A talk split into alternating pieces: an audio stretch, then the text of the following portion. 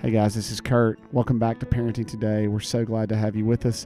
Today, John and I are going to jump into episodes three and four of season three of Stranger Things, continuing our series on this show. We're going to talk a little bit about R Y M. We're recording these on the eve of High School Florida week two. Uh, we'll talk a little about R Y M history before we get into the episode.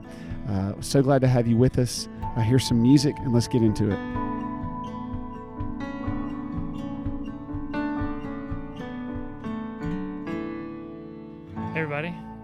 Back with another episode of Parenting Today.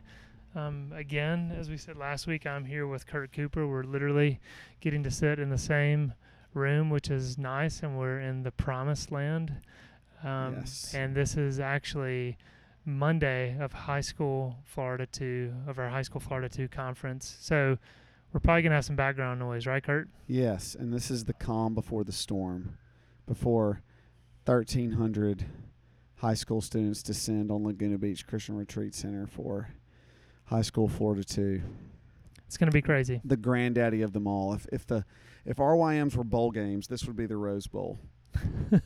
So, for for those who don't keep up with sports, that didn't really help them. Can you think of another analogy there? Well, the Rose Bowl is called the granddaddy of them all, which is why I used that. See? Yeah. Well, there you go. That's not going to help people though. That's okay. They don't keep up with sports.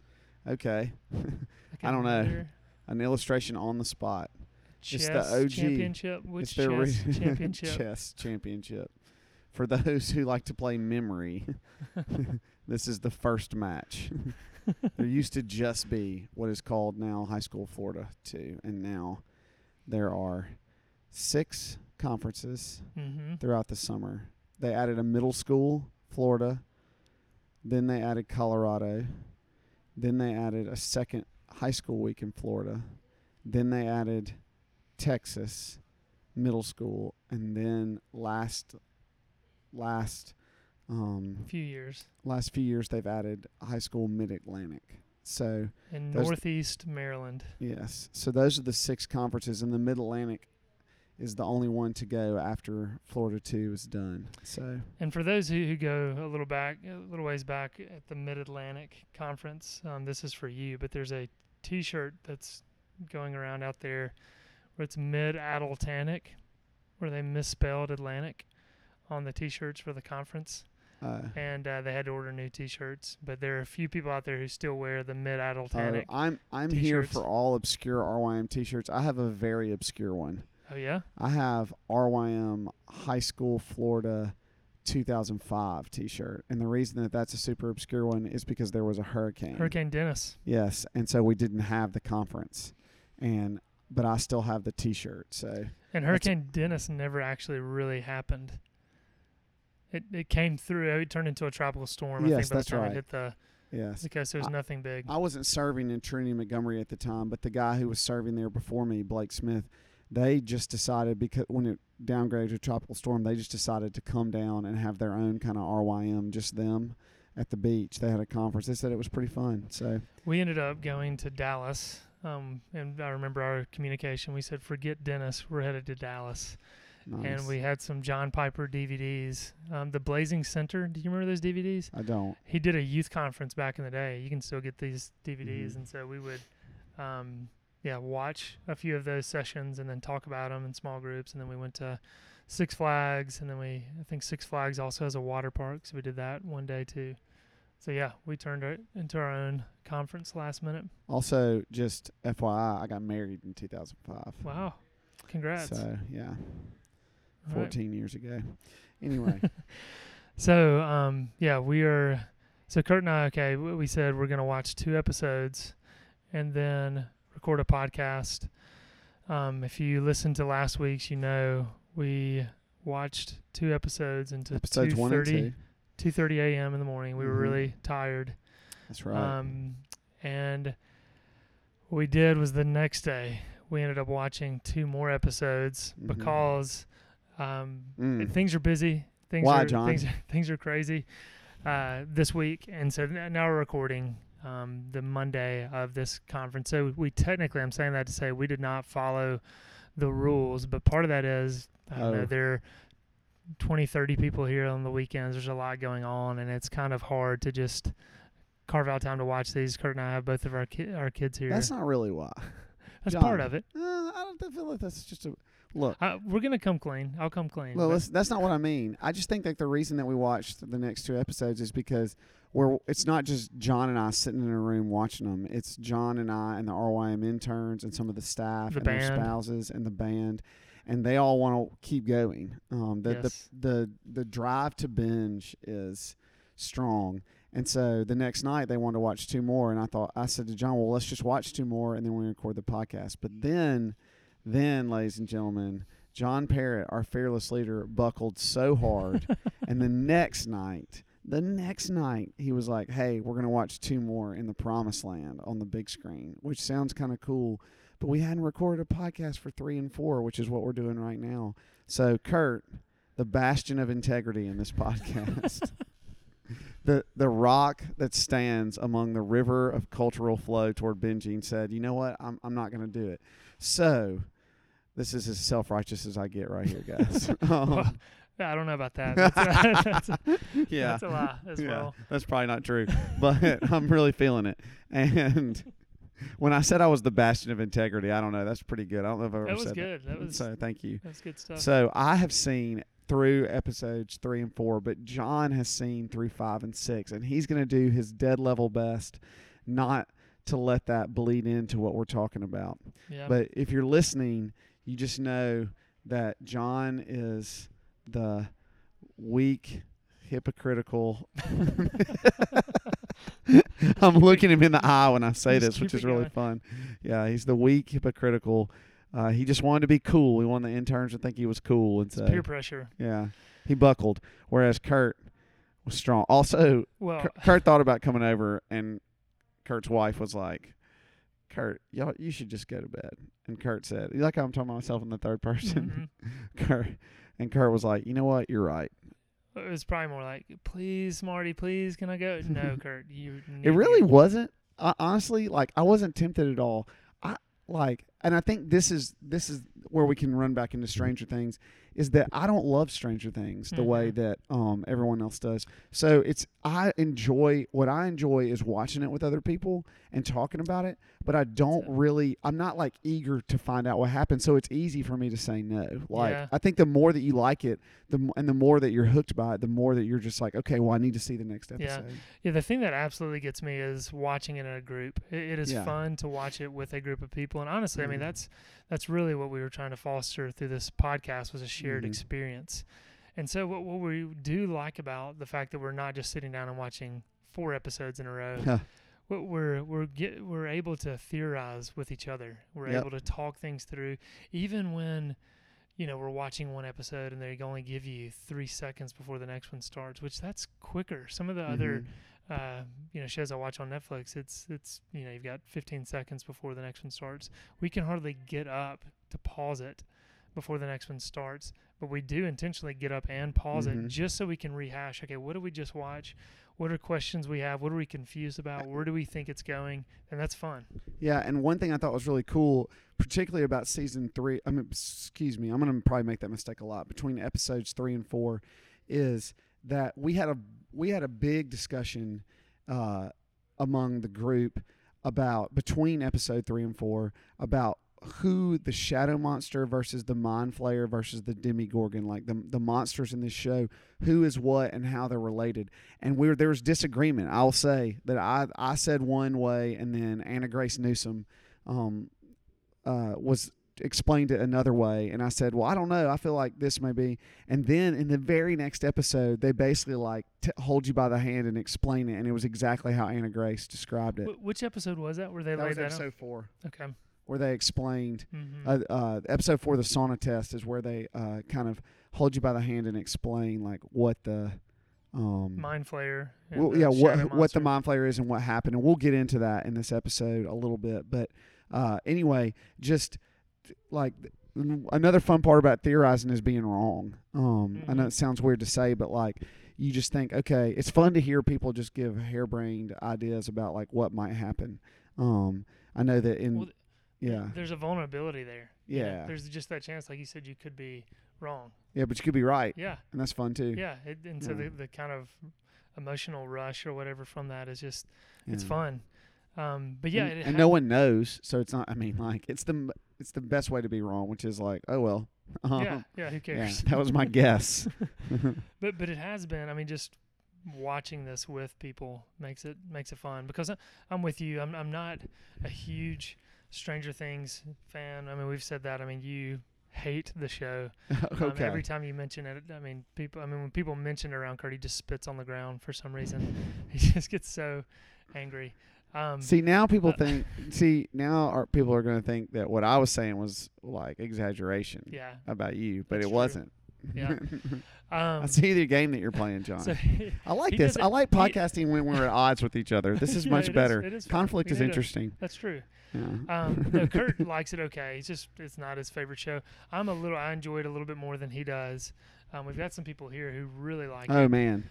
Um, that's speaking of Anna Grace Newsome, and not to. Call out Les Newsome, her father, but yeah. uh, who was the R U F. But you just did. Yeah, I did. So calling out Les Newsome if, on the off chance he listens to this, um, is that she said that they watched the whole show in one day. They watched wow. the whole season in one day. That that like the family sets aside a time like around like when it comes out, and they like get the. The popcorn and the... That's sinful, by the way. listen. Just listen to our binge watching yeah. podcast. I'm joking, everybody. Wow. John Parrott, shots fired. So, anyway, um, and she was saying, what I thought was really cool is that she was getting... Uh, I texted Les for something completely different and uh, that we were talking about, and uh, she was... And he, he, anyway, he was messaging me, and he said, tell Anna Grace we miss her, especially because Stranger Things mm. is here, and we're all together without her, oh, man. Which is really sweet. Yeah. Um, but, you know, that's, like, watching these things with someone, like, um, so much better than watching them alone. Mm-hmm. And, you know, I would argue that watching them separate better than binging, but, you know, yeah. to each well, their own. One minor correction I wanted to make before we're about to get into season I'm sorry, episode three and four. Yeah, it's hard not to do that. I know. Um, the, the minor correction, I know I said last, in the last recording, some of the only violence was when the rats exploded. Yeah. And I did want to correct that just for those who care, those who are listening. The scientist, you know, exploded in the very first oh, yeah. episode when the laser that was trying to yeah. get through to the next realm. You yeah. know, short-circuited. The very first scene. Yeah, lightning comes up. And, and so, anyway, that is a fairly graphic scene that happens right at the beginning and mm. wanted to acknowledge that. I those. was really used to that because I've seen a lot of scientists explode. Yeah, so that's true. Desensitized. Yeah. yeah. So, episode three, uh, it is entitled uh, The Case of the Missing Lifeguard. Yes. Um, Kurt, you want to just kind of give some highlights, recap that a little bit, and we'll sure. kind of get into some conversation? Yeah, yeah. So, uh, what happens in this episode? Uh, we uh, we get to see... which is my favorite part of the episode, we get to see Steve, Dustin, and Robin, the newcomer and the ice cream shop girl, if you're wondering who that is. Uh, they uh, begin to run down the rabbit trail of the Russian code. Uh, Robin is the one who figures out that uh, the the discussion or, or the transmission that they intercept is actually about the mall itself.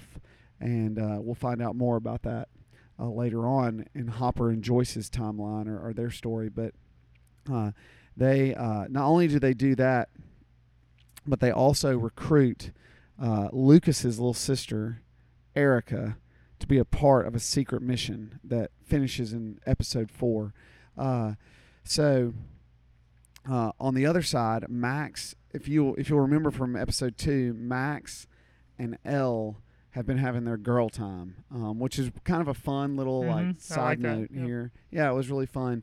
And uh, in episode three, we find out that they're going to have a little fun. They play a version of Spin the Bottle where when Max realizes that Elle can um, use sensory deprivation to like spy basically on people, she uh, they make a list of boys and they spin the bottle and they look in and they end up looking in on Mike and Lucas and Will, and there's some uh, the boys are lamenting uh, their uh, their that they don't understand women and that women are a separate species, and I'm sure this will be played as like chauvinism, although uh, anyway, I don't know what to really think about that. Um, I think every boy has wondered, like, what is a girl thinking? Are they from a different species? Not in a uh, not in a mean way, but just in a I can't figure this person out situation.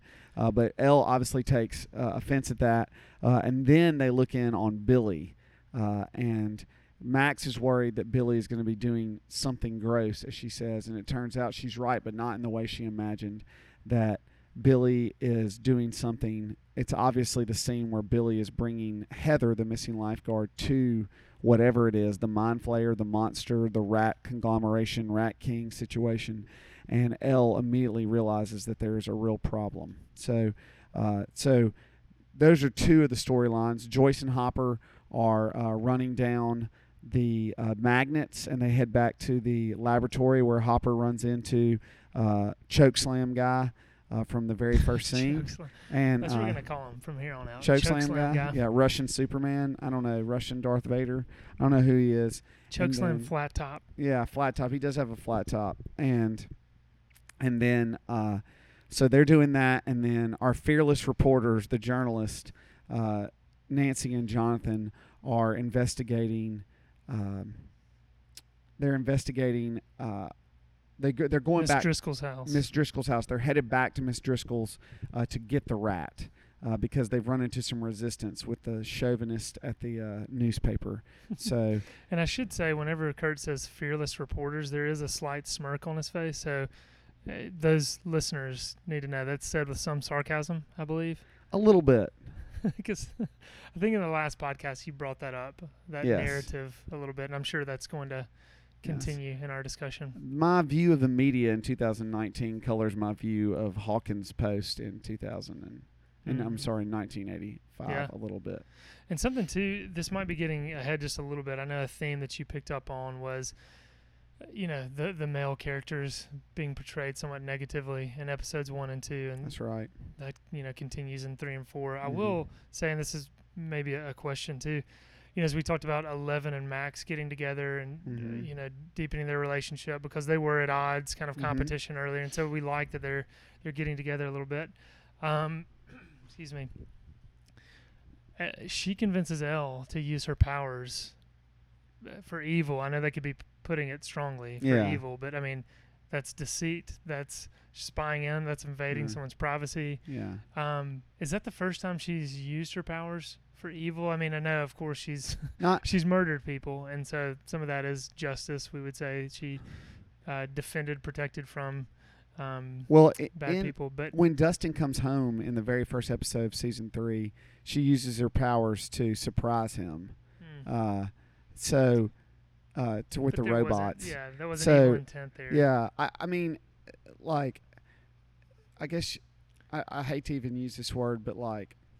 Uh, I, I wouldn't say that she's using her powers for evil there. I don't know. That's spying t- on the boys? Yeah. I mean, I guess it is. Uh, it's just, it's interesting that, you know, she's so naive and there's so much she uh-huh. doesn't know.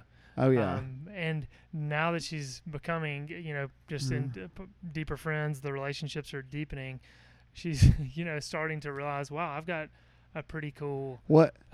Power that yeah, I we, can use. You know what? I'm gonna. I'm not gonna go against you on the evil because let me throw something out to you. Which again, this gender in the show, I think, is really being highlighted. But how much does that scene change, or the way in which we view the characters change, if it's the boys who are finding some way to spy hmm. on the girls? Wow, that's how good. Much does that change? It changes it completely, right? We don't think of Elle as being like bad, or I even like kind of. Shirked at the idea that you that you call using her powers for evil to check in on the boys, because what the boys end up doing is burping and farting, and mm-hmm. so I mean, just that's exactly what happens in the episode, and she's grossed out by it. But how much more is that? And that really plays into, um, uh, you know, a lot of the discussions that we have about gender and uh, and how the genders are treated and. You know, all these different things. But how much, how differently do you think that plays mm-hmm. if it's Mike with the superpowers and he's looking in on Elle and Max's slumber party without them knowing? Mm-hmm. Wow. But then if you go even deeper in that and talk about just kind of the filmmakers and how they would portray how that event would unfold if it was reversed, mm-hmm. you know, I mean, it would typically be you know, the girls are changing or they're in the shower or something along yeah. those lines. Mm-hmm. And that's how the guys would want to use that power. Mm-hmm. Um, so it's interesting to even think about just how that would be modified if the genders were reversed in that yeah. role. Um, that's an interesting thought. Thanks. Um, but, but it's, but it is good just to think about, just to stop and say, okay, you know, this is humorous in the movie. They're just kind of somewhat innocently using this, but I mean, that's a big deal. I mean, yeah. if, Uh, I mean, again, it's just voyeurism, and it's basically just putting a ladder on a windowsill and looking through someone's window and just spying on them. Yeah. Um, but but it's, it's in the in in the movie, it's portrayed that, that the fact that they call girls another species is, I'm sorry, in the show, the f- that's like what they're really offended by. In fact, Elle calls back to that later on when she sees Mike, because I guess I'm another species. Mm-hmm. Uh, and when the real violation that's happening here is. Uh, I mean, wh- whatever you think about boys calling girls a different species, uh, or boys calling girls a different species, the real thing here is that she's spying on them. Um, and that's really, and in in all honesty, that's just a plot device to get to her spying on Billy. If we're honest, the show is using that yeah. as kind of a neat little callback to times of youth, and then also to like drive the plot forward to where we can see where Elle,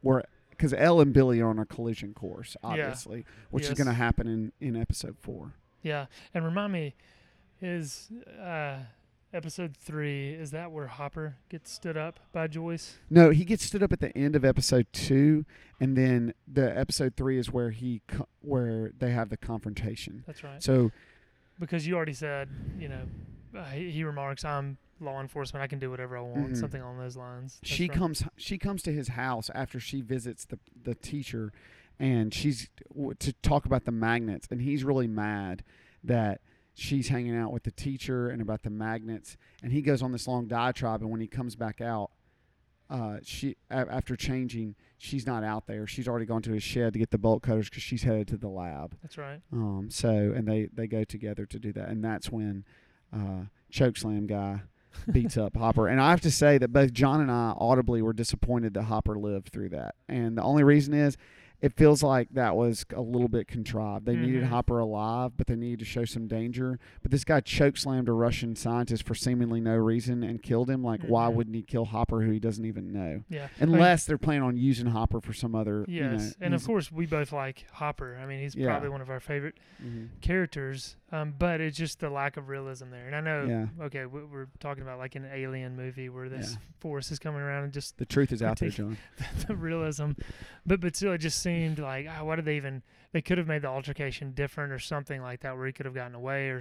I don't know. Um, mm-hmm. It just seemed like that guy would have killed. He doesn't care. That, yeah. that guy is going to kill whoever gets in his path. Mm-hmm. Um, definitely when he's snooping around the old uh, science lab... Um, What was it, Hawkins? What was it called? Something. Oh, I don't remember. Okay. Anyway, and so this one ends with uh, Billy uh, kidnapping. Did you say Heather is the lifeguard? Well, he's already kidnapped her, but, but he, this one ends. This episode ends really creepily because uh, when uh, when Elle and Max find the bloody whistle at Max's house uh, in the ice bath. Uh, they're convinced that Billy's got something to do with Heather's disappearance. And when they go to Heather's house, Elle uses her powers to find the, the address with the red door, and it's Heather's house. After real, after Heather speaking to her in the in the sensory deprivation and saying, help me, uh, Elle goes to her house, and Billy is there eating with her parents, seemingly, you know, having a great time. And Heather comes out, and she seems okay too, but she seems okay in the way where the viewers were like, okay, there's yeah. something different. Billy and Heather, they're, they're definitely overly courteous, and yeah. just the way they're talking, it's, it's very eerie. Yeah. So uh, after Max and Elle leave, oh, the big thing is is that Billy and Elle recognize each other. The mind flayer inside of Billy mm. and then recognizes Elle, and Elle recognizes. And they see each other, and it's clear that they're on a collision course to have some kind of con- confrontation. That the mind flayer, the enemy, sees Elle as, you know, its biggest enemy. But at the very end, uh, Billy and Heather brutally attack uh, Heather's parents uh, and uh, chloroform them, it looks like, or something like that. Smash a wine bottle over mm-hmm, the his dad's head, head, and then they then they uh, make him pass out with some kind of like ether rag or whatever. And, and she shoves her the heel of her shoe into his back, right? Does she? I know she. It shows her step on his back, yeah. and it looks like the heel actually, you know, punctures his back. Oh. I don't know. But, I mean, she's, again, possessed at yeah. the moment. So, um, female empowerment. I'm sorry. It's like the heel into, I mean, he is kind of a chauvinist in the show, so. Uh, yeah. so, a little uh, over the top. Yeah, but maybe. maybe Not as much as Chip Gaines, but we've got to say Jake Busey, his character in this, uh, he looks like Chip Gaines. Oh, that's true. For those who, who watch. Uh, yes, he's, he's one of the worst people in the, in the, he's the worst guy in the, in the newsroom, and he does look like Chip Gaines a little bit. Yeah, which I'm, I'm trying to find. Jake Busey, uh, just his name. Bruce. Um, Bruce. So that moves us into episode four. And that's where it, episode four is called the sauna test. And uh, this is where, this is like. The tension's definitely increasing. Oh, big time. And I would totally agree with that. And the big part of this episode is that this really gets back to what Stranger Things. This is, this is cla- a classic Stranger Things episode because this is the kids working together to uh, two sets of kids working together against higher powers, the underdogs. Yeah, there's been a lot of separation just w- mm-hmm. with the whole group. I mean, mm-hmm. everybody. That's one thing we've kind of said is the storyline's a little difficult to follow because you're going to so many mm-hmm. different narratives and that the are cuts taking are place. Fast. Yeah, yeah. And so here we do have, I mean, Max and Elle coming back with, you know, Lucas, Mike, and Will. Before we get to that, we do need to mention yeah. Will's fallout from the group is that Will tries to get the group. We said this in our recap of episodes one and two when we discussed Will is that he is trying to get back to childhood. He's trying to get back to a time before he was attacked by the monster, and he's trying to get back what he lost. And his real frustration is that his friends have moved on, and there's a real confrontation between Mike and Will when Will kind of rage quits uh, the uh, Dungeons and Dragons session, the campaign that they were trying to do.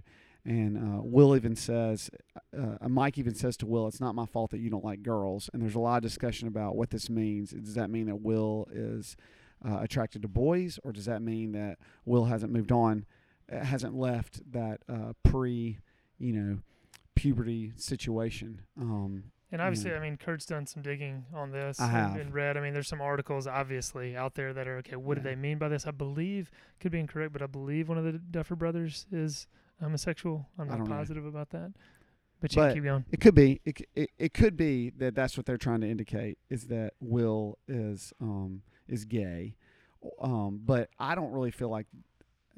I was reading an article that doesn't feel like that is what's really being said here. What they're trying to say is what we've already hit on is that Will is not ready to move on from childhood yet. That his childhood got interrupted and he's trying to get back to it. Um, and maybe that will manifest itself in whatever ways, but uh, that's a big part of season three. What does that mean when he says, when Mike says to Will, "It's not my fault you don't like girls"? Does he know? Has he? Has Mike always known that Will is gay, or uh, you know, what? What does that mean? And uh, so that's something that we have to make note of because I'm sure it's going to rear its head again at some point in the future. Um, but moving back on to season, I mean to episode four. Uh, Classic Stranger Things episode. You've got two groups. You've got Dustin, uh, Steve, Robin, and Erica working together. Erica, our young capitalist, explains capitalism to us perfectly, um, and free market economics. And uh, you can't spell America, America without, without Erica. Without Erica. Um, and she's small enough to get into the ducts of the mall so they can get to the room that has the strange boxes. So they recruit her, and it's them on that project. And then on the other side, uh, you've got uh, you've got Mike, Lucas, Will, Max, and Elle are going to trap Billy in the sauna, and uh, to figure out if he really is uh, trapped by the mind flayer. And this goes back to when Will was possessed by the mind flayer, how heat was the only thing that could drive the mind flayer out. Yeah, and, um, and you've seen Billy at the. The pool, and he's mm-hmm. you know in the shade. He, he's mm-hmm. tries covered to stay, in white yeah. and um, drinking an icy. And uh, this is also the episode where Will explains exactly how the mind flayer works. And uh, we talked about earlier that a piece of the mind flayer was inside of him and got out via that exorcism uh, with the hot poker um, back in season two. And but that piece couldn't escape back to the upside down because they had clo- L had closed off the upside down, and so that's the rat situation. Everything that's been building up, and which that, that's a pretty cool continuity. I mean, from yeah. season two to season three, it is that they didn't just forget about that. That they mm-hmm. explain it, I think, fairly well. Yeah. Um. Which yeah, I, I appreciate it. I thought that was that was good. On the other side, so we've got that. Cla- that's the classic. Stranger Things, you know, the kid, what are the kids doing? And then you have the two, what I call the adult plots, which are Nancy and Jonathan getting fired from the paper uh, after they discover that Miss Driscoll is eating the fertilizer. She's possessed by the mom. Freaky the, moments. Yeah. yeah. I mean, if, you, if you've watched it at all, that might be, there's a few jump scares in there, but that is the eeriest, just kind of disturbing moment, I think, as of tough. now, this point in the series. Um. And uh, they discover Miss Driscoll at the end of se- of episode three, and then in episode four they take her to the hospital, or they call the authorities to get her to the hospital. Then they're called into the car- they're called onto the carpet by a now possessed uh, uh, Heather's dad. I don't remember his name, but he runs the Hawkins Post, and he uh, he tells them that they shouldn't have acted like they were reporters when they weren't, and they shouldn't have followed the story when they told them not to, and he fires them. And this begins Jonathan and Nancy's split, it looks like, because Jonathan is from the rough side of the tracks, and he needs jobs and internships, and Nancy is an idealist who's had everything handed to her. Of course, this is how it's played out. This is not my opinion of their characters, but this is how they, they play it out, their, their huge fight. And that leads to Nancy and her mom having this real heart-to-heart, which is a little weird, actually, a little strange, because the only way we've seen Nancy's mom previously is that she might want to commit adultery with mm-hmm. Billy, and so it's it's and uh, that was her main storyline in season two, and to see her kind of take on this mother role with Nancy is a little strange, mm-hmm. uh, but. And I, I will say there were some jokes online of uh, seasons one and two, how Nancy's mom repeatedly was telling the kids, you can talk to me. You can talk to me. I'm here oh, really? for you. And it, they kind of spliced all those together to where it was kind of comical that she yeah. said that all the time. Yeah. So I don't know if, you know, that got around. And so the Duffer brothers are thinking, okay, look, let's have yeah. her actually have a conversation with with the children. But, um, but Nancy is empowered. Her mom says, you know, it's really hard for women out there and you've got to stand up, and I'm proud of you. And Nancy feels empowered to keep going and to pursue the story even after being fired, and maybe it get picked up by a bigger paper. And by the I, way, the, the head of the Hawkins Post is Tom Holloway. Okay. So Heather's father, Tom. Mm-hmm. So, and then the other adult plot is Hopper and Joyce, and uh, they they are going to go visit the mayor, and they they pay a visit to the mayor, and it gets pretty rough. It gets pretty graphic.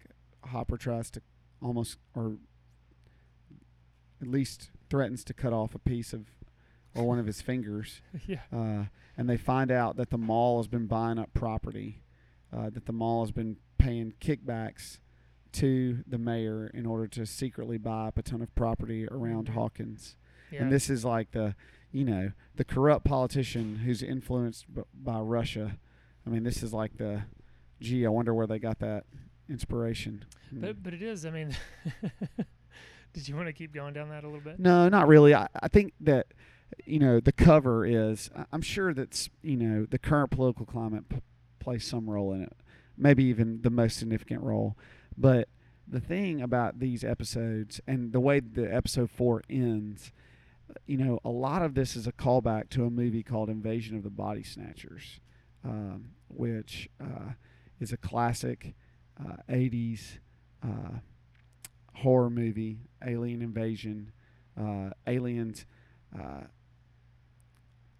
get inside people and control them, so it looks like your friends, but it's really not them. They're being controlled by the aliens, and that is all a big metaphor for communism, for the threat of communism. Uh, that's been explored in many different places, uh, and so, you know, and this Stranger Things takes place during the height of the Cold War.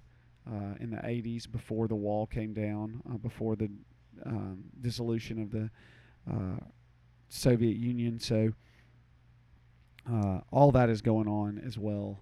Uh, and you, you definitely get that feel from, from this, but you definitely get like a, the very end of this episode has a very strong callback to Invasion of the Body Snatchers, which we'll get to. Yeah. Um, yeah, and I mean, many of that, know that those who have followed Stranger Things, I mean, the Duffer Brothers have gone on record of, you know, having, giving a nod to certain movies that they mm-hmm. appreciated and were inspired by. And, mm-hmm. you know, there's definitely a lot to, to Steven Spielberg. There's a lot to Stephen King as well. Mm-hmm. Um, I mean, I think all the law enforcement um, are mirror uh, th- those in the movie Jaws. Mm-hmm. Um, and I think it's Amity. Um, yeah. And not Amityville. I know that's a horror movie, but Amity Town, whatever it is, yeah. in Jaws. Mm-hmm. And so, um, yeah, their uniforms are, you know, exact. Uh, replica of those from Jaws, and so you'll you'll notice that. But kind of going back to, I mean, you talking about the altercation between Hopper and, and Mayor Larry Klein. Um, obviously, uh, episode three and four, the tension is ramped up. I mean, it's Big getting, time. And, and I mean, part of that is there's eight episodes, and so we're halfway through at this point. Yeah, they've stepped um, on the gas at this yeah, point. Yeah, because I mean, we know once Hopper punches the mayor in the face and then goes mm-hmm. farther, punching him again. Slams his then, head into the door yes, to break his nose. Yeah, and then puts his finger in a cigar clipper, whatever you call those things, and you know, is cutting his finger, threatening to chop it off. There's no t- turning back here. That yeah. There's all kinds of, you know, if, if Mayor Larry Klein wants to go just the, the natural route and try to get, you know, him suspended, um, whatever, or if he wants to go to the, what do we say, flat top choke mm-hmm. slam. Is that yeah, what we're calling it? Chokeslam. Doctor Chokeslam. Uh, if he wants to go that route, I mean, he can just kill him. Um, so there's no turning back. I mean, there's a lot of just tension going on. Um, and they, well, I'm trying to think of it. See, this is where Kurt gotta can, be careful here, but yeah, because they, I they go, go to his far. house. They go to his house, and they find out that this is where they find out that the the mall is okay. buying up. So they've all they've kidnapped the mayor. Yeah, I mean, pretty much breaking the law. So mm-hmm. it's pretty big. Yes, and they leave him uh, handcuffed to his bed or to something, so he can't get out. Uh, I think the but the emotional center of this, and really the climax of this entire episode, is the sauna test itself. The kids trap Billy in the sauna to see. Uh, and there's and Max is still holding out hope that her brother Billy is not possessed by the mind flayer, and uh, they trap him in the sauna using a dummy and some radios in a very Stranger Things kind of way, uh, a very like Home Alone feel to some of these things that they do. I realize Home Alone is not an eighties movie, but Goonies, mm, Goonies, yeah, there you go. So, uh, but uh, they trap him in there, and Will, after some debating. Uh, and yelling back and forth, uh, Billy saying, I've done some horrible things. He made me do some terrible things. And then Will gets that tingling on the back of his neck, and he says to the others, he's here. And at that moment, Billy somehow um, gets the strength to break the glass and to break through the door of the sauna, um, and there's a fight that goes down. And uh, at first, it looks like Elle has the upper hand, and then Billy... Uh, really has got Elle in the chokeslam position. She's ready to. I feel like we're talking about a wrestling match. I mean, um, it's uh, you know, the, Billy comes off the top turnbuckle and slam, and then, but, and Mike comes to the rescue bravely. Mike steps up and hits him over the head with some kind of pole or something, and that's when Elle uh, takes over and throws Billy through a brick wall, and Billy runs away, and uh, and that's kind of the end of. Yeah.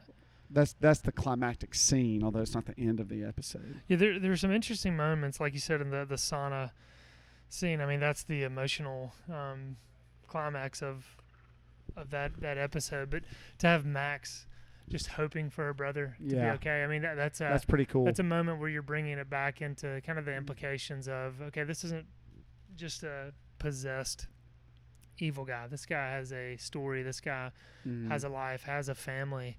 Um, and so it kind of brings you back into, yeah, just the realism of this and the, the like I said, implications yeah, of it. Yeah, it's funny. When Will was possessed by the mind flayer, we felt sorry for him. We don't feel as sorry, I think. The viewer doesn't feel as sorry. I think you need that because I don't think the viewer feels as sorry for Billy. Well, if you do remember in uh, season two when he was abused by his father, mm-hmm. that does give him some story yeah. where you have some sympathy. But you kind of forget that. Yeah. Uh, but it's important to have that in there of just this is – why Billy is such a punk, you know, yeah. not, not this is why I know he's got some responsibility, but there's also, mm-hmm. I mean, there's just the implications of growing up in the household that he's grown up into. And, you know, they might delve into that a little bit more in the, um, ensuing episodes. But but you've got that, and then you also have the the interesting where you have Billy starting to to weep over some of what he's done. Mm-hmm. And it's kind of, you know, is that really Billy, or is that the mind flayer getting to a point of desperation, realizing it's getting really hot, mm-hmm. and he's trying kind of, okay, if this doesn't work, then yeah. I'm going to have to. Mm-hmm. Is he trying to deceive them yeah. by acting, acting remorseful? So just the eerie nature yeah. of that, that you've got this fairly intelligent, you know, spiritual slash mm-hmm. alien force that's able to manipulate and work. Um, yeah, it just brings a level of uh, unease to, to just this whole story, because we know at this point, and he's taken over Billy. He's taken over Heather. Mm-hmm. He's taken over Tom. He's and the en- at the end of this episode, this is where at the end of this episode we see that he's they've taken over quite a few people in yes. the town. They they and this is the Invasion of the Body Snatchers uh, call out for sure. Is that uh, they look uh, over as the episode ends and the camera begins to pan back toward the v- the viewer, and more and more people are in that basement uh, along that road. Uh, yeah, and, and, and Miss Driscoll is screaming, trying to get there. When she passes it in the ambulance, she's yeah. trying to get back to where it and is. And she reaches out, kind of mm-hmm. like, and then you've got, um, you can't see all the faces of the people, but you can tell some are one's a policeman, mm-hmm. one's a uh, a postman, mm-hmm. I believe. And so you're yeah. just thinking, okay, he, he this mind flayer has an army that's yes. out in Hawkins. Mm-hmm. Who, who can you trust? Uh, that's just yeah. Very and, and so I feel like episode three and episode four, I think these are the best right now um, in the story. That these are, are building up, and um, it's becoming more intriguing, and uh, there's more, um, yeah, there's more at stake. Mm-hmm. So what are I know we're we're gonna start wrapping this before too we long, do. But what what are some themes that you're still kind of picking up on? Some some more discussion. I know we've hinted at some of the gender. Um, aspects to the storyline. No, I think this one is not so much a, like, I feel like these two episodes, there wasn't a lot of like, uh, I didn't pick up on a lot of like grander themes that they were trying to introduce. I felt like it was more like, let's get this plot kickstarted. Let's drive this plot. Like, let's step our foot on the gas and let's like, because the first two episodes, the table is set. And then now like some, there's a lot of action here. Um, every, every, all four stories, Nancy and Jonathan with Missus Driscoll, uh, Hopper, and Hopper and Joyce, and the mayor and, and Flat Top Chokeslam guy, then uh, the kids in the sauna, and then the kids at the mall. Uh, they're all, you know, we didn't even mention that the kids at the mall do get into the room, and it's some kind of elevator that's going down, and there's some kind of crazy green substance uh, that they're that they don't understand what it is. So all of the plot is just like racing forward. Um, there isn't so much like uh, any, I have, I didn't pick up on a ton of like themes or important like uh, ideas being presented in the story as much as it was like, okay, now like th- we're, we're headed towards some conflict. And I think when we, when that conflict gets resolved in whatever way, then that, you know, we talk about what that means. Yeah. So one of the criticisms that I would give, and I know, we've already said I've seen episodes five and six, but even at this point, I, I'm not sure the decision on why they only did eight episodes, because it is moving so quickly, and you have a decent amount of storylines to keep up with. This does seem a little rushed. I don't know mm. why they didn't do ten episodes, twelve, uh, and and I mean to even have some episodes where you don't even. Uh, I think it'd be okay where you did not even pick up on. Um, you know, Hopper and Joyce's storyline, where you just kind of had an episode where they weren't technically in it, and you just yeah. followed two of the storylines. It seems like it would be, uh, you know, just somewhat slower paced and easier to follow. Um, so that's kind of a criticism. And it just seems like it's jumping so quickly. And Stranger Things has moved into, it's no longer a darling now. And it's season one and even a little bit of season two. It's like, look at this new thing. This is cool. It's all this eighties nostalgia, and I like the story, and Uh, it's also, there's a mystery to it, and so everyone might overlook some of the flaws. But now, like the rush nature of it and the heavy-handedness of it, I think I would say if I just describe the show in two ways, other than what I've already said, is that uh, it's a little rushed and it's a little heavy-handed. Uh, it's a little on the nose uh, with uh, the, with the storytelling. So, and and now you know people are taking a closer look at it, and so the warts of the story and the warts of how it's being told are starting to show a little bit, and you know, that's the, I think that's just a part of it. And I, I think an aspect of that too, which you're, you know, to your point, um, the kids have gotten a little older. Yeah, they're not as cute as they yeah. as they were, and so some of that even it's kind of like you're you're relating to them differently, and yeah, um, they're, they're just not, you know, uh, how they were, and yeah. so I think that's why the criticism is a little bit stronger. And I also wonder, because this gets to another point. Well, growing up is hard, John. It's hard, and it's, you're all, it's awkward. Toll. Yeah. It does. It really yeah. does. When you're eleven, twelve, thirteen, fourteen, you're really like in the throes of puberty. You're in the throes of teenage angst, and you don't understand everything that's going on, and you want to, and there's all those things are going on. So that's, that's a difficult time.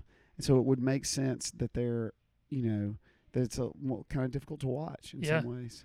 And and I wonder, too, if that's why they brought in Erica's character, which is Lucas's sister, mm-hmm. and she's the one, you know, for those who've been watching, who's always wanting the samples at the Scoops mm. Ahoy, I think is the name of the ice cream she's place. She's the sassy one. Scoops Ahoy. Um, that's uh, Charlie clapping in the background, if y'all yeah. can hear that. Um, and I don't really, I don't care for her character. One, I mean, she's kind of bratty, and and and she's she's a little bratty.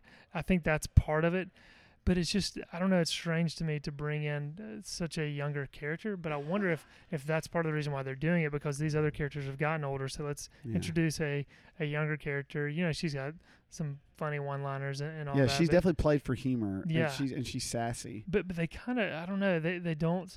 make her as likable to begin with, because I mean she's demanding these mm-hmm. scoops or the the samples, and it even gets annoying to the the Scoops Ahoy people. Mm-hmm. So you kind of wonder, okay, if she's gonna become a character in the story, why do they start her out that way? Why not, you know, have her a little more charming or whatever? But I also, you know, I wonder again. This is we don't know where the story's gonna go.